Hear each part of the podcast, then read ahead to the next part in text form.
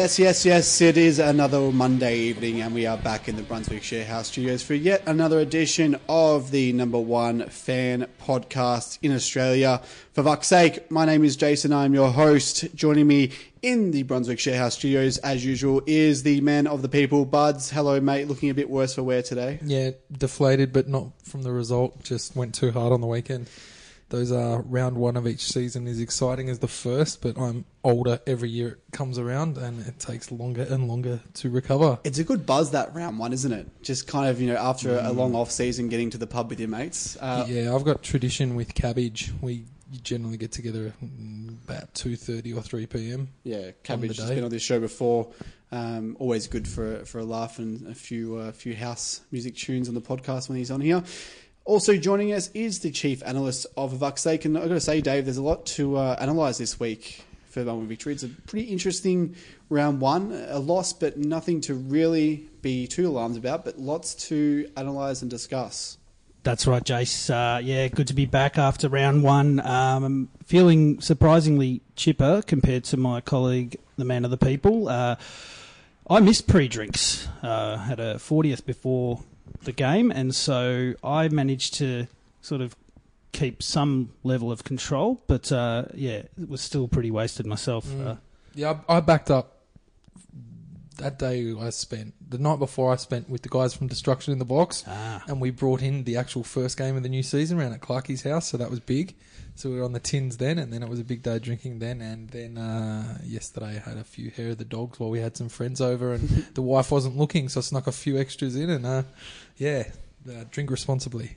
So a big weekend for for Buds and a big big show on the agenda for us tonight. For fuck's sake, Simon Hill is going to be our main guest, the voice of the A League. We also discuss the season opener and all the fallout from that, the uh, the VAR and also the new new formation from the Victory.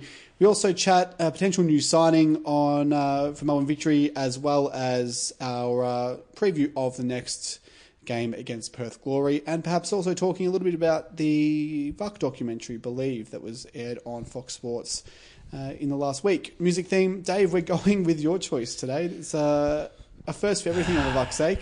Yes, much to the relief of uh, all of our listeners, I'm sure. Uh, yes, I've been given free reign this time around, and because the great man Bruce Dickinson is in the country, and because Simon Hill himself is in a metal band, we're going with Iron Maiden. So let's get into it. You're listening to For Fuck's Sake.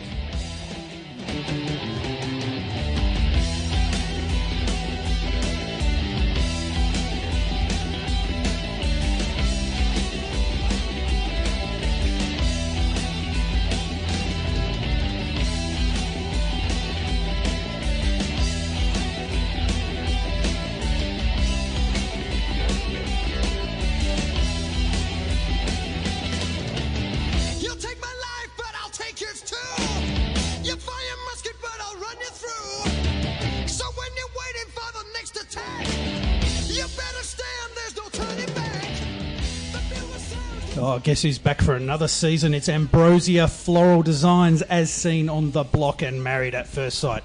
Shit show, by the way. Located in Tullamarine, Ambrosia specialise in weddings, functions, and corporate events. They also offer floral workshops, which make great gift ideas. There you go, boys. Something for you guys to do for your expecting other halves. Book a consultation for your next event by calling Leanne on 9338 3609, or you can contact her online at ambrosiafloraldesigns.com. Mention FES to receive a discount off your next booking. And thank you to Ambrosia who are coming on board for yet another year. I think it's their fourth year with us, so we thank Ambrosia for coming on board. And congratulations to Leanne and uh, Tune, who um, who just recently gave birth themselves. It's, it's really is baby Babies season, everywhere. isn't it? It's baby Oh, season. yeah. Uh, there's lots of babies going Future on. Roma and Victory supporter. Yeah. Uh, so it's time to launch our Patreon for this season, and uh, a few have jumped on board already uh, since we mentioned it last week. So thanks to these following people Terry Rowan, Sherrod Fogarty, Kyle Huxley, Ben McKay, McKay, and Ben Williams, who have all jumped on board uh, the Patreon for this season. And we do thank you. If you are an existing Patreon, you will still be uh, a Patreon subscriber and will be entitled to the same rewards as you were last year. In addition Oh, yeah. to more stuff. So we'll uh, let's discuss that now. We have a, a new sponsor jumping on board for the season, and it's a big one, Buds. Yeah, we got the Temple Brew House in uh, Brunswick East, the home of FVS. Yes. Yes, they are they're home of the award-winning bicycle beer. Uh, Which Tem- we're drinking right now. yeah, yeah, very nice summer I've ale. drinking all year. Yeah, Yes. Temple's uh, beer, it's all brewed on site in their uh, their state of the art brew house in Brunswick East. And they're pretty skilled and they're pretty passionate at what they do. And uh, every mouthful of tasty, delicious craft beer is brewed on site in Brunswick East. So, that tastes good. Yeah, brewed footsteps away from uh, where we are enjoying it right now. So they've got a bar there, a restaurant, and a function space big enough for 100 people. So we may do FES live there as well. So um, they've got a, uh, a beer for every occasion, and their uh, their brew house is a place for every occasion. So you can visit them at 122 Weston Street in Brunswick East, or you can give them a follow on Insta at Temple Brewing. So you can go down there. There's a brewery which you can drink at as well. It's uh, Mm-hmm. pretty much the, the, the fun thing to do in Melbourne. It's the, the it thing. Everyone's got a brewery that you can go down and drink at. And we're going to be giving away uh, pots to Yep. the uh, the brewery there. You can go down and get yourself a pot if you are a subscriber to Patreon. Everyone's going to get a pot, I think. Uh, unless we get too many Patreon subscribers and we run out of vouchers, but there's everyone's We'll gonna figure a way out. Everyone's Uh, going to get a pot voucher, and we're also going to give away slabs throughout the season. Uh, Yeah. probably even Patreon and maybe even uh, the occasional one or two. Even Slabs or six packs. Yeah, Yeah, absolutely. six packs. So we'll be giving out, uh, yeah, be giving out pots and giving out slabs and six packs and all that kind of shit throughout the course of the year. And thanks to the Temple Brewing Co. Good to get a local sponsor Yeah, and on board. if you get your pot voucher, every Friday night they do one dollar buffalo wings. Uh, they've got a really sick menu there. Uh, you do get beef brisket tacos. They're two for ten bucks. And every Thursday night they've got the twenty dollar Palmer and house beer. And the good thing is when you go to a brewery, every beer is a house beer. Beautiful. So get down there. You might even see Buds there one Friday night. One twenty two Weston Street, Brunswick East. Beautiful. And if you want to join Patreon, it is uh, just patreon.com slash for fuck's sake. We're going to be releasing a video uh, probably tomorrow or the next day, depending on when you're listening to it, uh, with a bit, uh, bit more information. Let's cast our minds onto the Melbourne Derby, the two-run result, the uh, the loss against Melbourne City in front of 40,504 people, a fantastic crowd, one of our best Derby crowds in quite a while. Unfortunately, not the result that we wanted, uh, but there's not too much cause for concern. A really interesting one to talk about, I think, because it's the first game we've played, uh, really, I guess, a game in the A League because we've played Asian Champions League and preseason football with a, a different formation, but a, a very different formation as terms of A League, and it looks like we're going to be going forward with this. But really interesting to talk about not only the setup of the team, but I guess also the way we lost in, in VAR. Yeah, we'll delve into the formation shortly, but I just think there was plenty to take away from this game despite the result. The post match discussions in the pub were surprisingly lucid and uh, reflective and calm, would you say, uh, Budsy? Uh, normally, when losing to this mob, I think it's just a depressing state of affairs. It's a, it's a very much a yeah, you almost don't don't even want to come in on the Monday to do the podcast because you don't want to talk about losing to them. But not this time. Uh, everything was you know really considered, and that was based on the performance on the park. We dominated most of the game. I think uh, it was 17 shots to eight. Uh, we had a lot more of the possession, and yeah, I think you throw Ola Toivonen in there, and uh, you know, more time for this squad to gel to that new formation, and I, I think there's plenty to get excited about. Yeah, look, if I'm uh, in the pub afterwards and we've lost to them, and I'm not kicking and screaming and having a big sook about it, um, you know, things weren't too bad. It's probably the probably the least upset I've ever left a game where we've lost to them because things uh, seemingly were pretty good for a long time, and I knew we didn't have our best team out there. Uh, it took Eugene Galekovic three of his best saves he's ever pulled out of his ass. Um, James Troisi hit the just that wrong centimetre of the the inside of the upright. Um, what else? The VAR. Um, there's a lot of things that went right for them that Yeah. didn't go right for us. And uh, apart from the ref, uh, apart from the VAR, I don't like talking about the refs. I never use them as an excuse, but here's a disgrace in that first half. Pretty much gave everything to them. Uh, look, we didn't have our best team. Um, saw some good good enough signs. Uh, there was another point that I had the that I was thinking of yesterday. Yeah, singling out our players. You couldn't basically single any of our players out for having a really shit game. Probably only the weak link we had on the park. I think was probably Corey Brown. I think Kenny to an extent as well, but through no fault of his own. Yeah, he was a victim of circumstances, Yeah. and basically Kenny needs to get stronger. Mm-hmm. Kenny got pushed off the ball far too much. They were they handled him quite well, but at the start, he's you know he shouldn't be starting yet. Yeah, he shouldn't be starting. He had to, and you know he might be better for the run. Yeah, particularly as the game got older, you could see Kenny was struggling with, you know, very often two defenders at his back. In the first half, I thought he held his own. Um, And look, uh, just to come back to Eugene Galekovic, he played out of his skin, and you know that just adds to that never-ending Yeah. narrative of old boys having these uh, amazing performance against us. On any other day, a couple more of those 17 shots would have turned into goals, and we'd be here talking about a win. Uh, Kenny had a good, really good chance in the second half. Probably just didn't have the, the technique or the Nouse to really uh, put that one home. Just blaze it over the bar. I do want to get in depth with this formation because Yes. it's a huge thing. It's a huge change from Melbourne victory, and I think this is probably the formation we're going to go with rolling throughout the year, knowing how stubborn Kevin is. Um, he's just, he's made his decision. This is what it's going to be. Yeah. and he's going to square peg round hold it no matter what. yeah. Uh, and and look, it's it's it's good. We get to talk about something different for once. It's, so, so it's a bit of a careful what you wish for scenario type here because last year, the year before even, we were crying out for that change of formation, and then I saw it in action on Saturday, and I just kind of looked at a few of the a few different uh, few different moments of the game where I was like, these players don't know where they're supposed to be. I'll make a, just two uh, initial comments. Firstly, with the two up front, he obviously it'll be Costa and Ola once Ola is back. Mm. And look, Simon Hill, who we're going to hear from later, made a comment that I agree with about the fact that Costa is is that real width player, and I'm not entirely convinced that two up front is our go based on the personnel we have. But the big thing that I like, or the big shift in this entire formation, is the playing of one holding midfielder. Mm. So clearly, Kevin Muscat has total faith in Raul, Boen- Raul Boena, Baena, You yeah, I'll get there one day. To to be able to manage that role, and so you know, for as long as we've known Kevin Muscat managing this side, it's been Valeri Milligan, you know, Antonis Valeri, Broxham Valeri, you know, one of those two. So that that's the huge shift for me. Well, that's what I liked about Bain's game.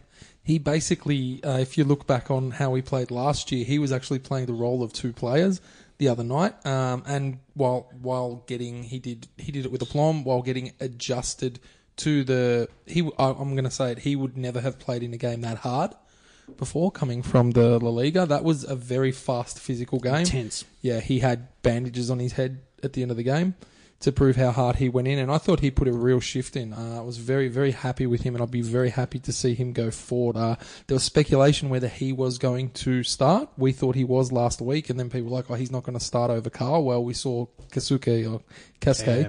had the uh, had the armband, so it wasn't just a shift in um, wasn't just a shift in formation; it was a shift in on-field leadership Yeah. too the other night as well. So it's a very different Melbourne victory. What I really loved about Bayana was that when he was substituted off, everyone that was standing near us on the on the terrace just were, were watching him come off the sidelines and just the way he was geeing up the troops and and just showing so much enthusiasm. I, I was just incredibly impressed, as was everyone else who was watching it. Absolutely. Uh, displayed a nice little piece of techers late in the game Oh, as yeah. well. It was almost ignited something, which would have been from uh, from the clouds. So, uh, yeah, impressive first up start for him. I also thought impressive first game from Cascade Honda, playing in a position that no one earmarked him to play when he signed for Melbourne Victory.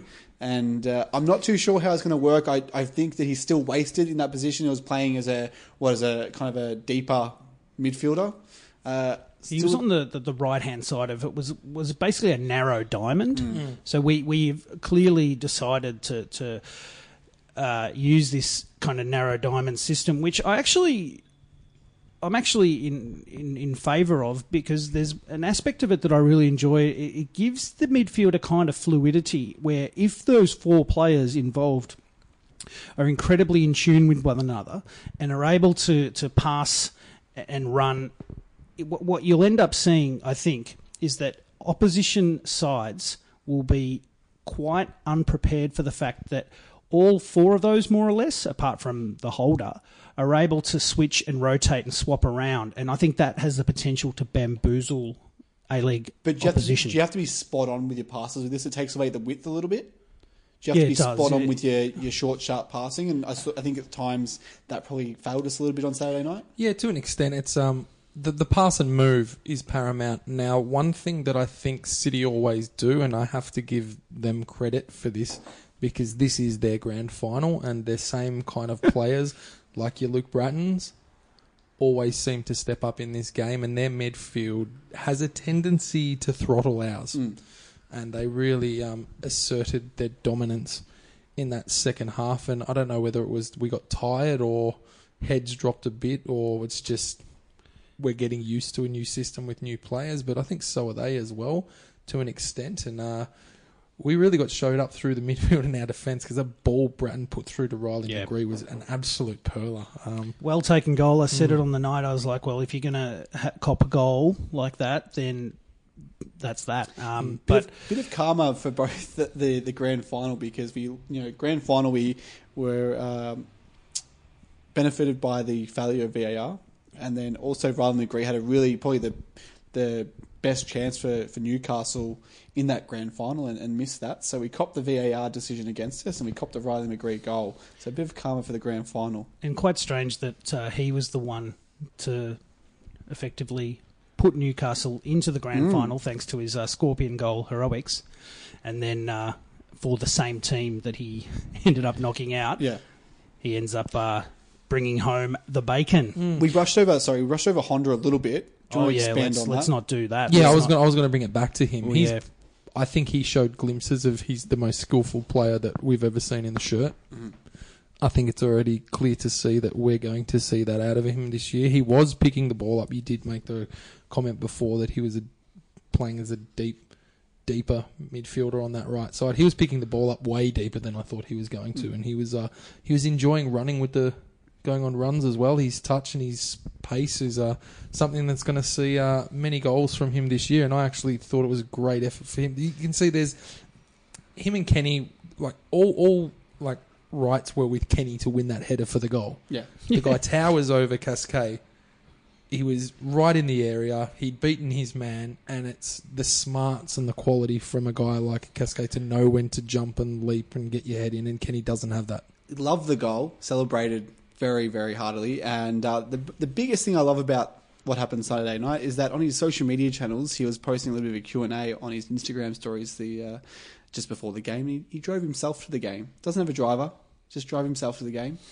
Just a real down to earth, good guy. That's what you do when you're an angel investor, Yeah. mate. That's what you do. But uh, I must say too, very noticeable uh, how many uh, of the Japanese community came to Melbourne and uh, are getting behind. It was great to see. It was a super crowd. And how about the fact that the dead balls, like the corners and the free kicks, almost every time. I mean, the corners were a little Corners bit, a bit off. a little bit off, but you can just see that he has that radar. He has that ability to create chances from dead balls, Yeah. and we haven't had that in a very long time. Where you just think something is going to happen here because Keisuke is on on the ball. Yeah, dead balls were great. Second half, a lot of the corners because we had quite a few corners. Amazing stat. They didn't have one corner for the game. I did notice that. And yeah. don't don't speak ill of Leroy George last year. Very good from a dead ball last year. Sorry, actually, that's a good point. Uh, but the man who is uh, also did, does share uh, dead ball duties from time to time is James Troisi. Uh, very much a whipping boy on this podcast, but has to be uh, given credit. He did play an improved game on Saturday night. Best game I've seen from him for quite some time. Played like a man that didn't have all the pressure on him to be the key Exactly. creator. Um, did yeah. Um, I thought I heard someone uh, earlier today, or read someone earlier today, was saying that he was one of the weaker links in the team. Um, Totally incorrect. yeah, very incorrect. I think he featured in the votes as well, didn't he? He does. Yeah.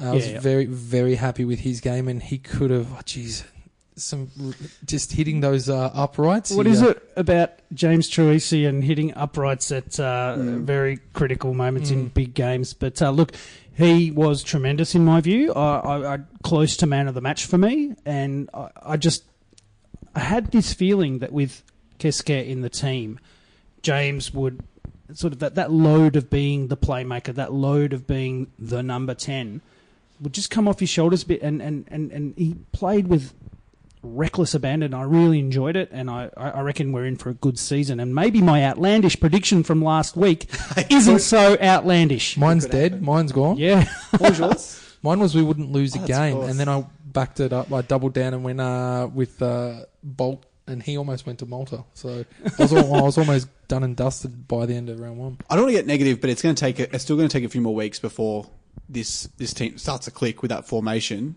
Are we going to have a scenario where, you know, probably in about four or five weeks, we can probably say that our goals maybe readjust in terms of winning a, a Premier's plate? Because I feel like, uh, while I, I have great hope for this side, and I think they'll achieve something, whether it's in the Champions League or in finals, I think we're probably a little bit behind the eight ball in some of these clubs that maybe a bit more established. No, I didn't see anything from this weekend's games that made me think that we're going to be behind anyone after four or five weeks. ditto. I agree with the man of the people. The only concern, and um, my aim was to raise this in this particular discussion, is the fact that there's a bit of a cloud and uncertainty around Toivonen.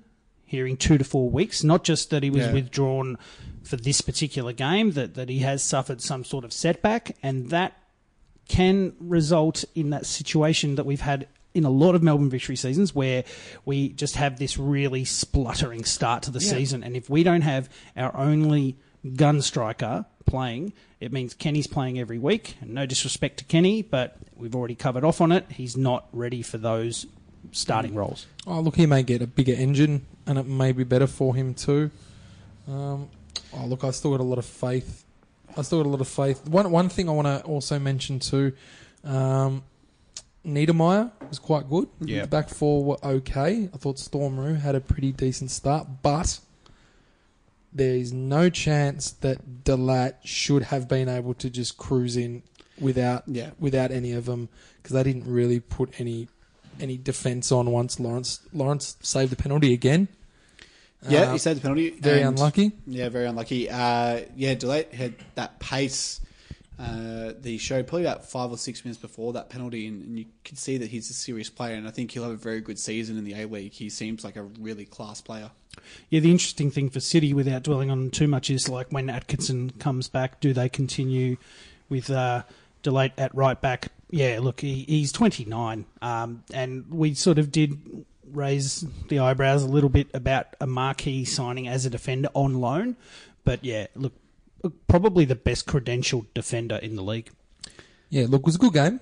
Uh, good, good A League game. Strong, Hmm. fast. Uh, some uh, woeful refereeing and controversial goals, but that's the A League. So welcome back, A League. Yeah, welcome back to the A League, and welcome back to the North Terrace as well. The fans were in fine voice, great atmosphere there. How good would it be if those seat covers were navy blue? Yeah. hmm Would have been brilliant. All right, let's talk about VAR. We're over right. overlooking it, uh, but the fans want to know our thoughts on it, and it's it's a really interesting one because probably the ruling and how VAR is determined or how it works is that uh, the decision in the end, the the the fact that the penalty was correct, the foul call was right, but you, I don't think you can reverse the foul call. So it's No, it's such Jace. a no, no, and stop being an apologist for the VAR, as you tend to be. the foul call was not correct. It was not correct, I'm agreeing. Yeah. Oh, okay. I'm agreeing, Well, but it's saying look, like once you call that foul, you can't say, "Oh no, it's not a foul now." no. Well, they've they've called upon the services of the VAR to adjudge that particular moment, and they've focused on the fact on whether it was inside the box or outside the box, Mm-hmm. when the focus should have been on firstly, was it a foul? Yeah. And and as the A League admitted after the fact, it was not a foul. Now, look, I'm prepared to cop this one because uh, you know there's a certain match uh, in Newcastle not that long ago where we got the rub of the green. Well, no, the the, the, the yeah the the different kind of rubber, the green, because we we benefited from the technology just flat out failing. What happened the other night was the referees were just blatantly incompetent. So I would have been I would have been way happier, or it would have been easier to digest if he just flat out called a penalty and got it wrong. But the fact that we we honestly thought that there was going to be a yellow card from the VAR for Fornaroli for diving. It was That's that what fucking obvious. We were looking at each other. Like, uh, I was explaining to everyone, I think he's going to reverse this for simulation. Yeah. And people are looking at me like, you're an idiot. The That- fact that's, he- not, that's not going to be what happens. we finally got to on the TVs at Etihad or Marvel. Like, I don't. know. Just- Anyway, let's just go with Docklands. yeah, Docklands. We actually saw more footage than I've ever seen for a VAR.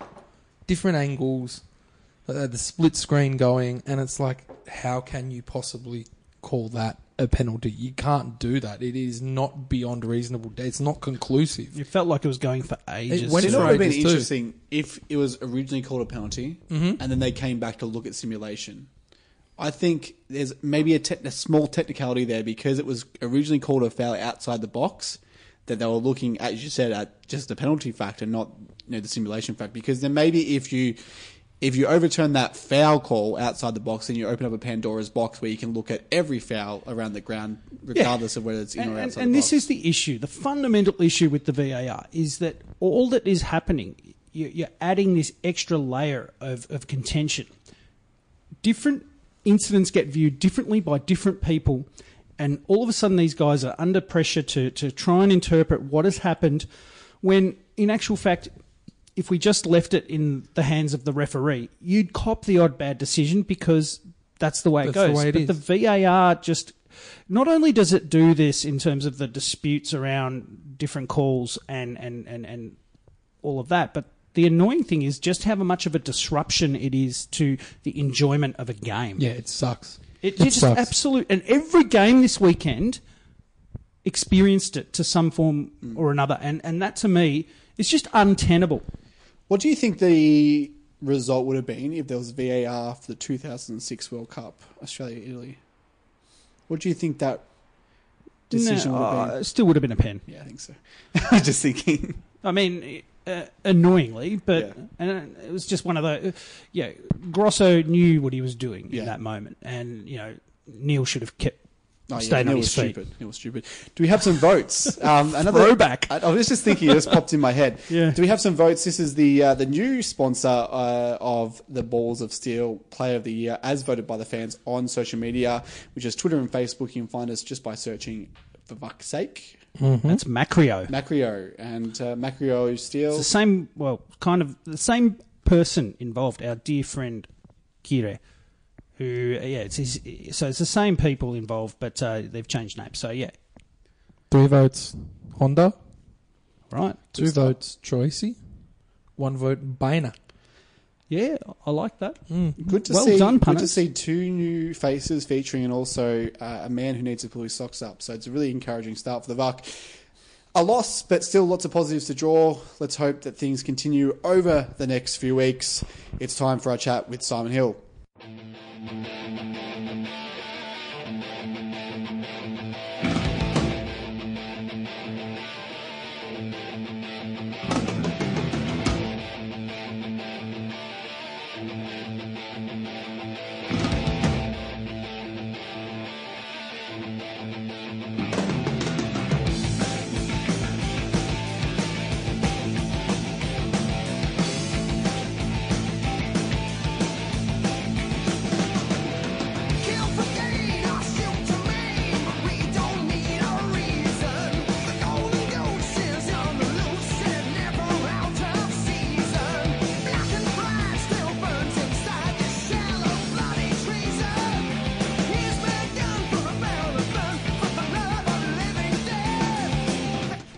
Joining us on the line now from uh, Fox Sports, the lead commentator and the, the doyen, I'd say now, of, of Australian football, uh, Simon Hill. Welcome back to FES. Nice to be with you guys. How are you? Not too bad at all. Yeah, going well, Simon. Very well. Uh, could be better, of course, given the result, but uh, we'll hear your thoughts on that in a moment. So let's get your thoughts on the on the game, Simon. It was a a fairly you know interesting result. Lots of plenty or plenty of talking points from the Melbourne Derby. It, as far as victory fans go, it's not too much of a of a downcast mood from from our standpoint.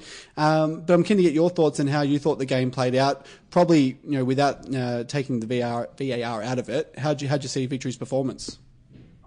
Well, I think I'm probably with you guys. I thought there was lots to be encouraged about. Um, I think really Victory can count themselves very unlucky to have lost the game. Uh, they had some good opportunities and really they just allowed the game to slip away from them.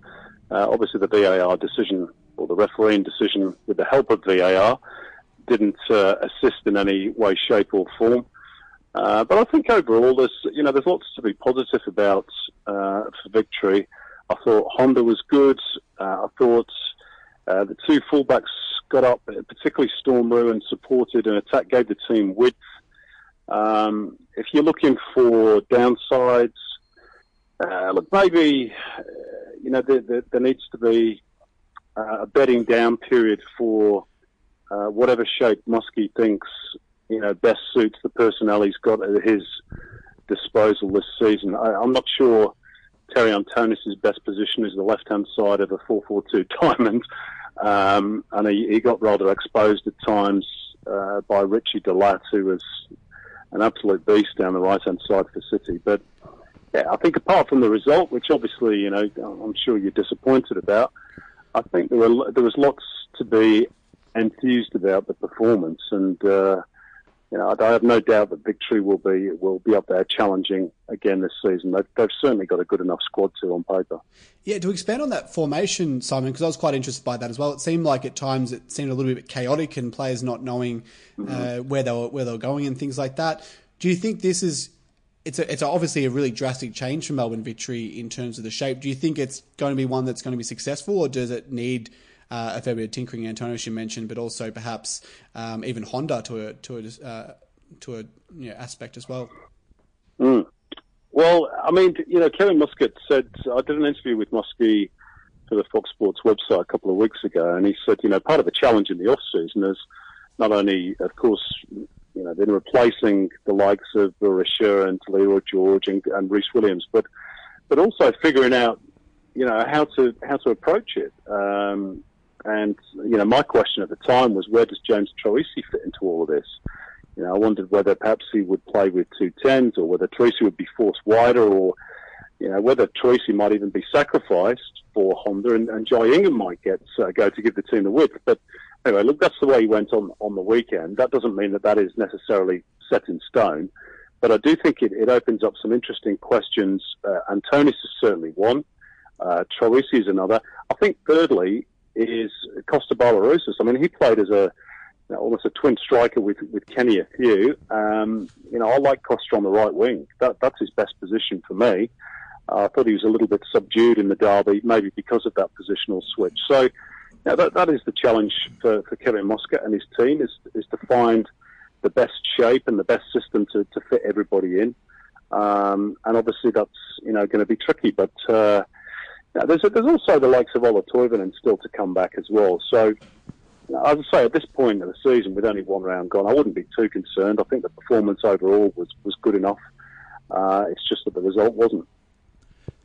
Yeah, bang on there, Simon. And look, 40,000 people uh, showed up for this uh, round one opener at uh, the newly named Marvel Stadium. And there's been a bit of talk uh, about some of the, the TV ratings and the numbers uh, being a bit low. Is there much of a discussion over where you are around that? Uh, compared to say other sports, uh, I'm, I don't read too much into it myself. But uh, is there any sort of concerns about the the, appear, the numbers appearing to be a bit lower than, than they usually are? Me personally, I'm quite happy that we've managed to get forty thousand through the gates. Well, look, of course, you always want the uh, the ratings to be bigger, and you know that's one of our biggest problems as a sport at the moment is that we've not got enough eyeballs either at the stadium or on TV. Uh, you're right. You know the crowds were, were fine at the weekend across the board, really, and particularly in Melbourne, where it was you know, brilliant to have over 40,000 watching.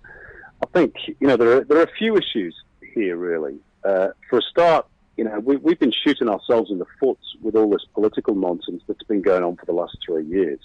And I think a lot of people have, uh, have switched off because of that. I think, uh, you know, other people have lost a connection with the league because it's really stagnated over the last three years. And, and by that, I don't mean the standard of play on the pitch. I actually think the standard of play is fine.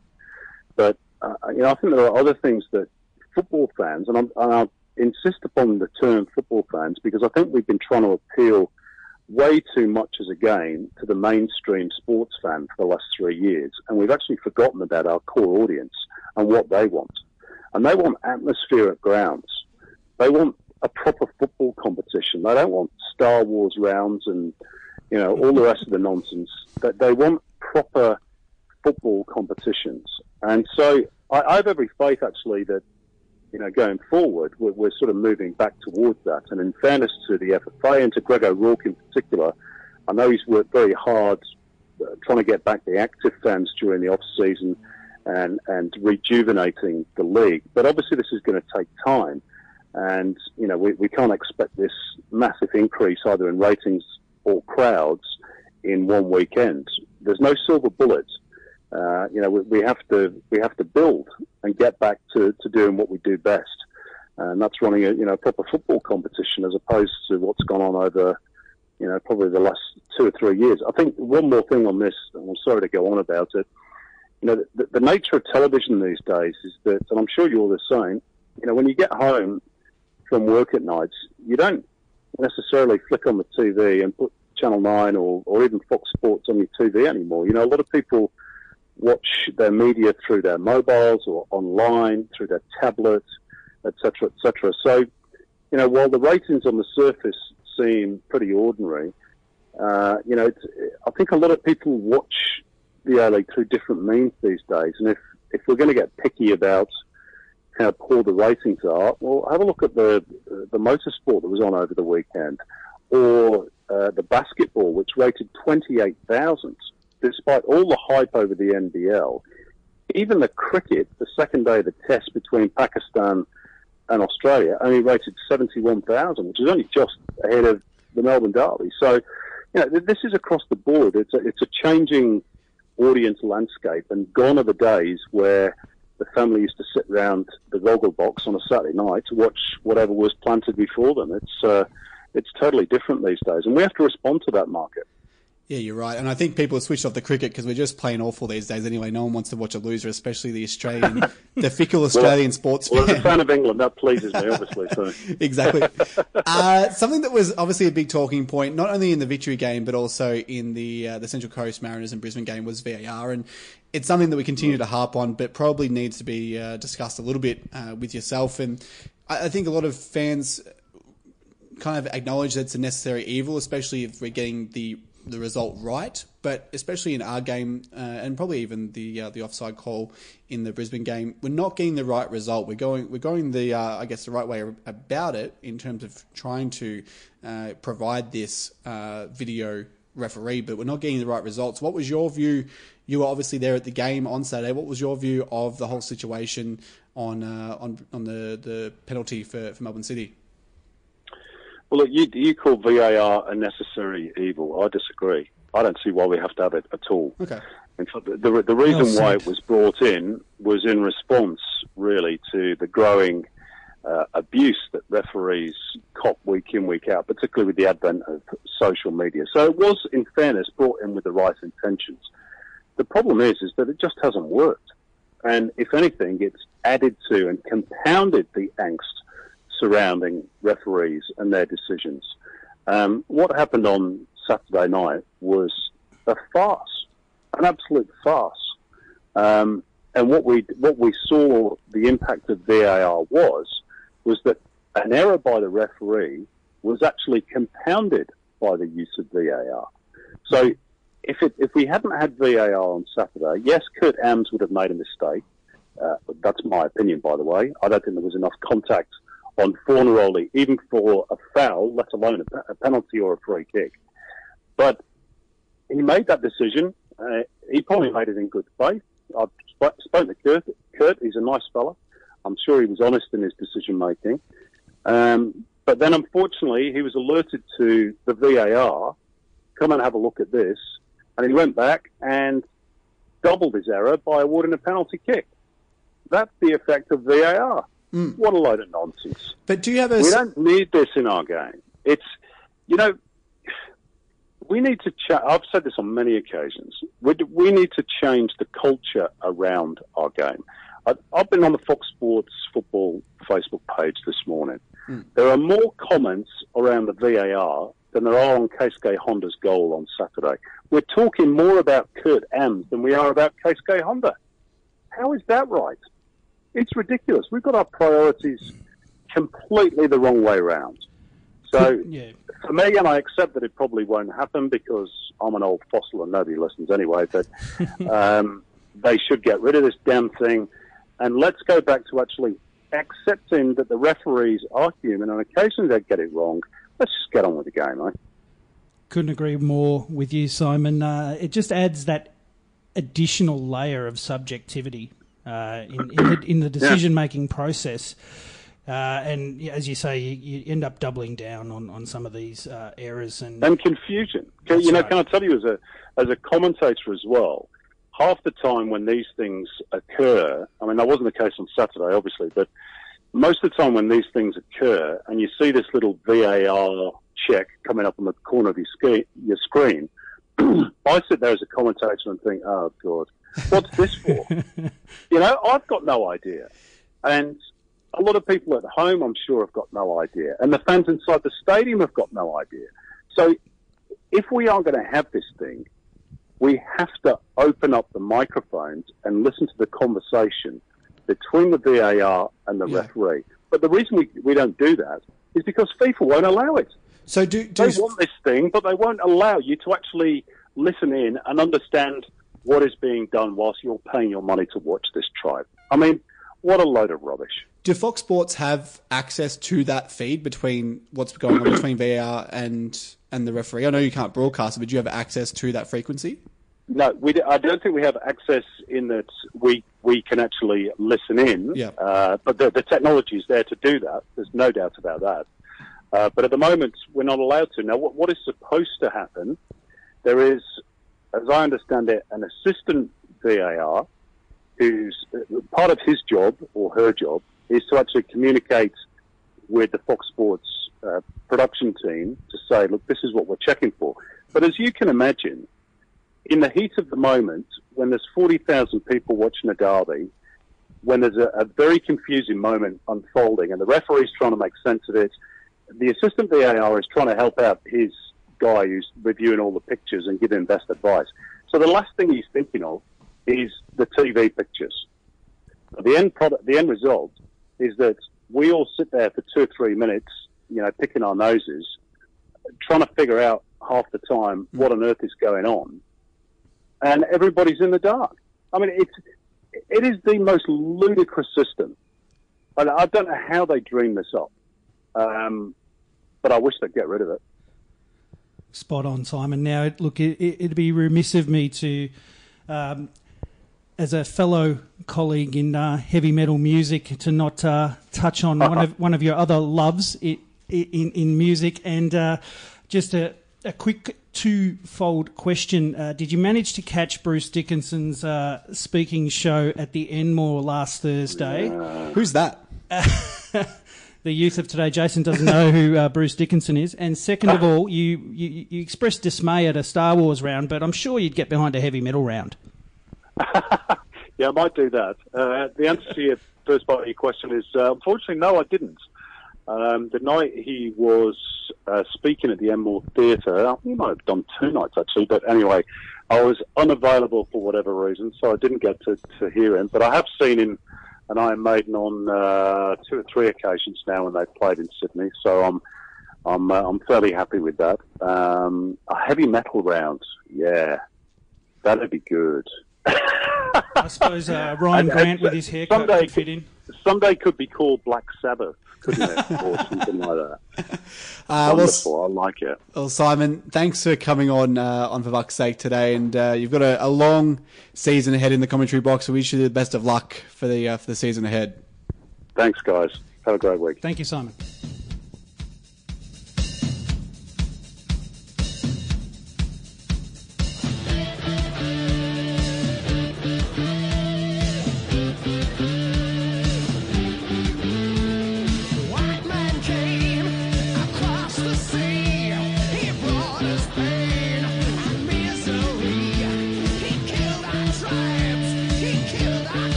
Joining us for season four is a new partner to FVS, Royal Parade Creative.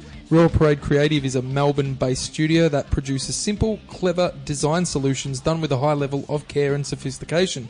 Specialising in brand identity development and redevelopment, campaign art direction, typography, illustration, and digital, Royal Parade offers a lot of services you'd expect from a large agency without the large agency price tag.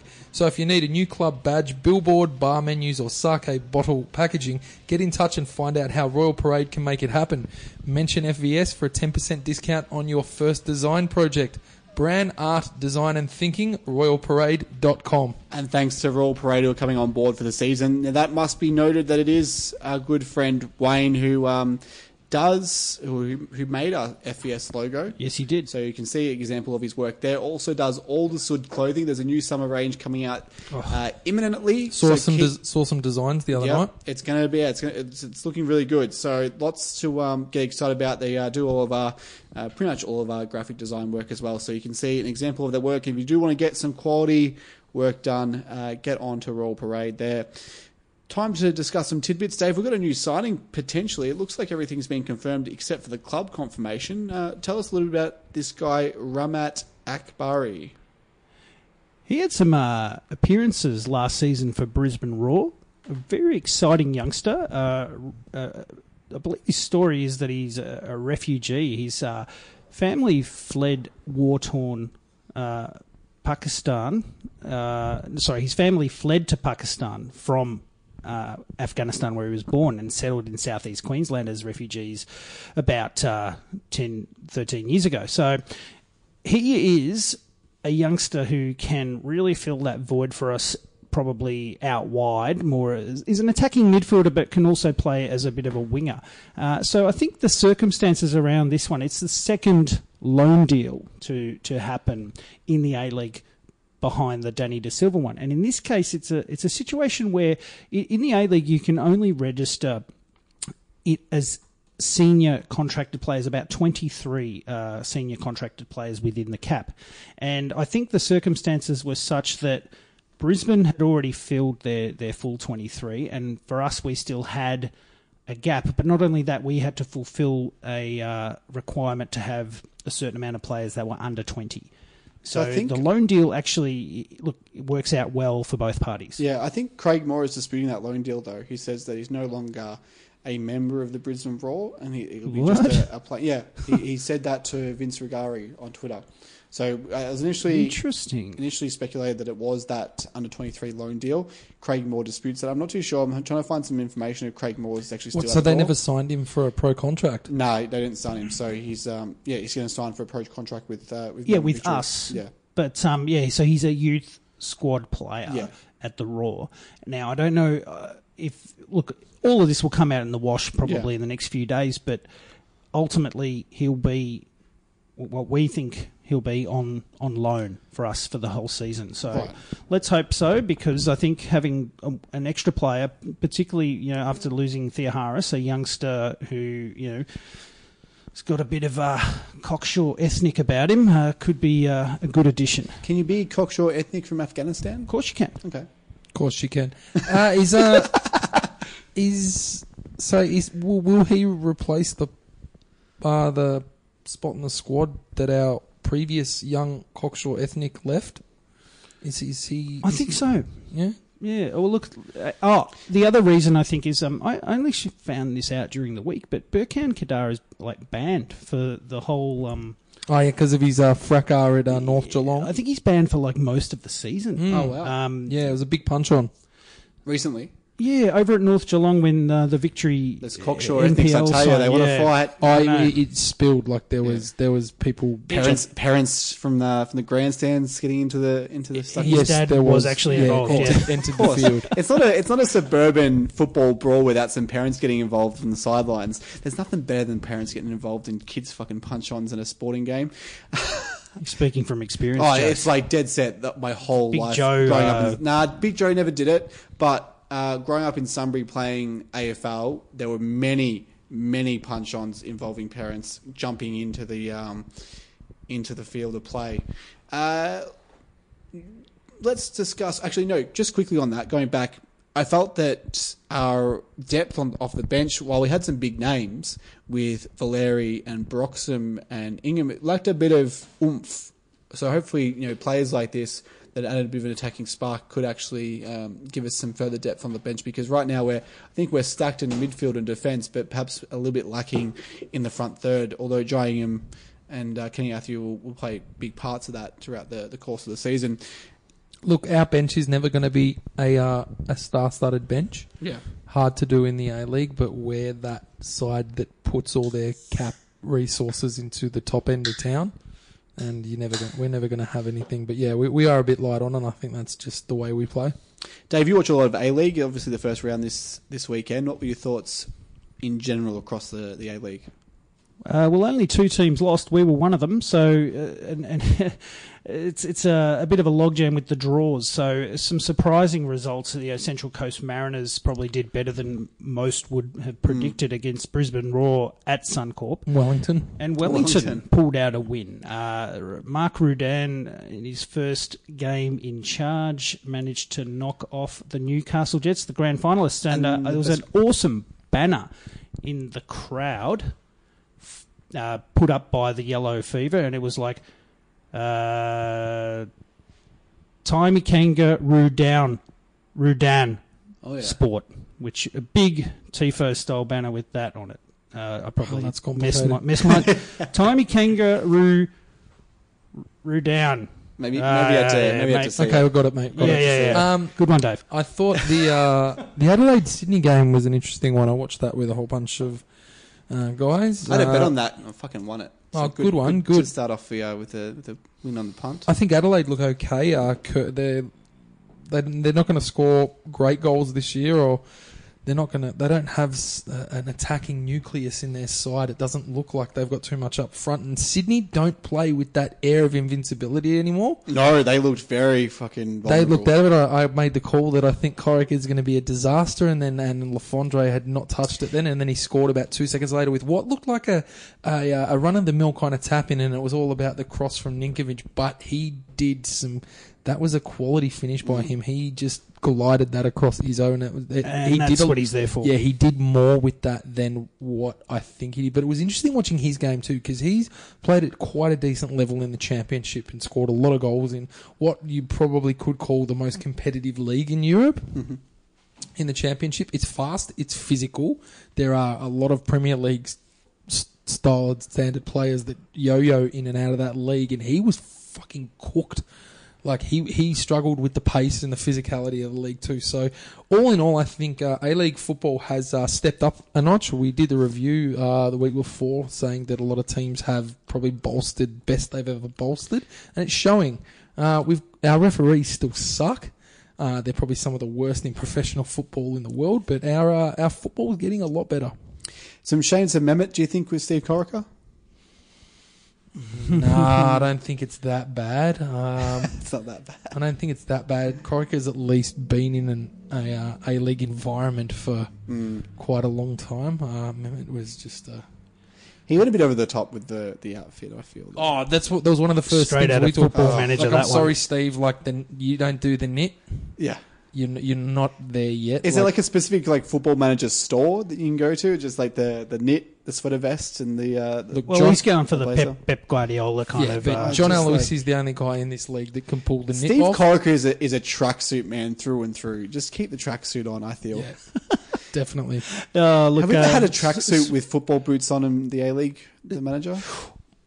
Marco Kurz, he'd be that guy. Tony Popovic is a bit of a tracksuit Yeah. guy. Yeah. And what I loved about Mark Rudan was Mark Rudan went for this all black kind of thing. I don't know if he was trying to endear himself to the Kiwi population, but he reminded me of like uh, in the NSL, uh, the, the Melbourne Knights uh, managers like Mirko Bazic and guys like that used to just wear this like black jacket. With a, a t-shirt underneath or something like that. That's what Rudan was going for. So I like the different fashion uh, observations of different managers. Uh, Merrick, Merrick was a, a uh, like the parachute jacket and pants Yeah, kind of yeah. guy. But He now resisted. He resisted the suit. I think for a long time, but he Yeah. uh, was always a tracksuit man. Uh, the VUC documentary on the final series, Believe, was uh, aired on Fox Sports on I think it was Wednesday night. Fantastic production. Uh, well done to Chris, uh, who is the video editor at Melbourne Victory, has been uh, getting a lot of praise not only for this but also for a lot of the off-season video work that he's done. Uh, and this was a fantastic production. Really gave us a- an insight into the inner sanctum. We did a bit of a remix of the, the documentary, which you can see on our uh, social media pages. that was fantastic, by the way. But great, gave us great insight to the inner sanctum, and really, uh, uh, the thing I took away from it is just how fascinating it was to see how Kevin Muscat gets his players up and how he motivates them, and it was something that was gave me a bit of a whole new respect for Kevin Muscat. Carl. Shouldn't, shouldn't Carl, really come as a Carl, surprise. Carl, Not at all, but just the the the, the, the Carl Seeing thing it. was interesting. Yeah, it was really interesting. I thought, but So you got to work hard this week, boys. You got to you got to work hard. Carl, Carl, James, Jimmy, Jimmy, got to work hard this week. Carl, it's there, there's a lot of that. It's was a like, lot of yeah, that. it's good. Yeah, it's uh, it did get the uh, goosebumps going, particularly as the as the doco progressed through to the Sydney semi final game, and at that particular time, uh, we were involved in a group chat with the uh, Destruction in the Box boys, and it was just as the uh, Antonis goal was coming on, and it was just yeah. Mind blowing to watch it again in that context. But I tell you what, Jace, your video that you put out uh, and the build up to Antonis's goal, that was uh, even more euphoric. It's the most important piece of work I've ever produced. I really Oh, I still think the Kevin Muscat chewing the gum was Oh, quite that's good. good. Yeah. Blow my whistle. Uh, Davey put down the rundown. King Kenny picking up Deng from the airport. A nice little Oh, moment yeah. from the Can't uh, the not past mention week. that. Yeah, he's got a new nickname uh, on this podcast now, the chauffeur. The chauffeur. Okay. That was just a brilliant piece of, I don't know even what you would call it, comedy Oh, he's quality. slash. King Kenny's uh, quality. Endears Yeah. his legend to the fan Artistry. base even more. And just on Tommy Deng, fantastic story with uh, him and Mabil. Um, Awesome. growing up together, didn't realize they grew up together. Pretty much, you know, coming through the, the ranks together and starting, or you know, debuting at the same time. Just an amazing story, and uh, well done to, to both of them. Getting a win, you know, great, It- great signs. It's a great Australian story, this one, you know, uh, and I, I loved it. Absolutely loved it. And uh, hope to see more of it uh, as the years go on with. You know, every Australian, sorry to get slightly political, but every Australian generation has been, you know, marked by the various contributions of different ethnic communities. And, you know, the, the African communities more recently are now starting to make their mark in Australian football, and you can look to the Socceroos as your true reflection of Australian society and how awesome it can be. Let's look ahead to Yeah. the game on Sunday night. I looked at this this fixture time and I thought, do we have a day off on Monday? 7 p.m. on a Saturday, oh, sorry, Sunday night at AAMI Park, returning to AAMI Park at least after the monster trucks had their go on it last week. Hopefully the, the pitch is all right. AAMI Park generally has a pretty good record of getting their pitches up, regardless of what goes on beforehand, whether it's a Bon Jovi concert or monster trucks, which have been there uh, numerous times in the past. Yeah, shit game time. Perth under Popper, they're a completely different side, um, and didn't get the win against Western Sydney Wanderers. But Davey thought their performance was pretty good. I like what they bring, and look, they're they're playing in a completely different way to the Perth Glory sides that we're used to seeing, um, where their midfielders get neck problems due to watching the ball sail over their head constantly. Um, they're trying to play it out from the back. So I think there's a real opportunity for us to, while they're still betting this style down, there's a real opportunity for us to, to capitalise on it because, for example, Liam Reddy, I don't think he's used to playing in this particular way. So I think the key for us on Sunday is to close down and press, which we're quite capable of doing, and prevent them from acquiring any rhythm with that new style. Hmm. Should be going in with the same team pretty much. Uh, Niedermeier came off late with some cramp. I don't He'll think that's going to be any much of a problem. Toivonen, yeah, you said two to four weeks. Well, It don't goes- know if that's the No, case. yeah, that's just a bit of a rumor, but He's yeah. underdone, and he had a bit of a calf issue that the broadcast mentioned on Saturday night.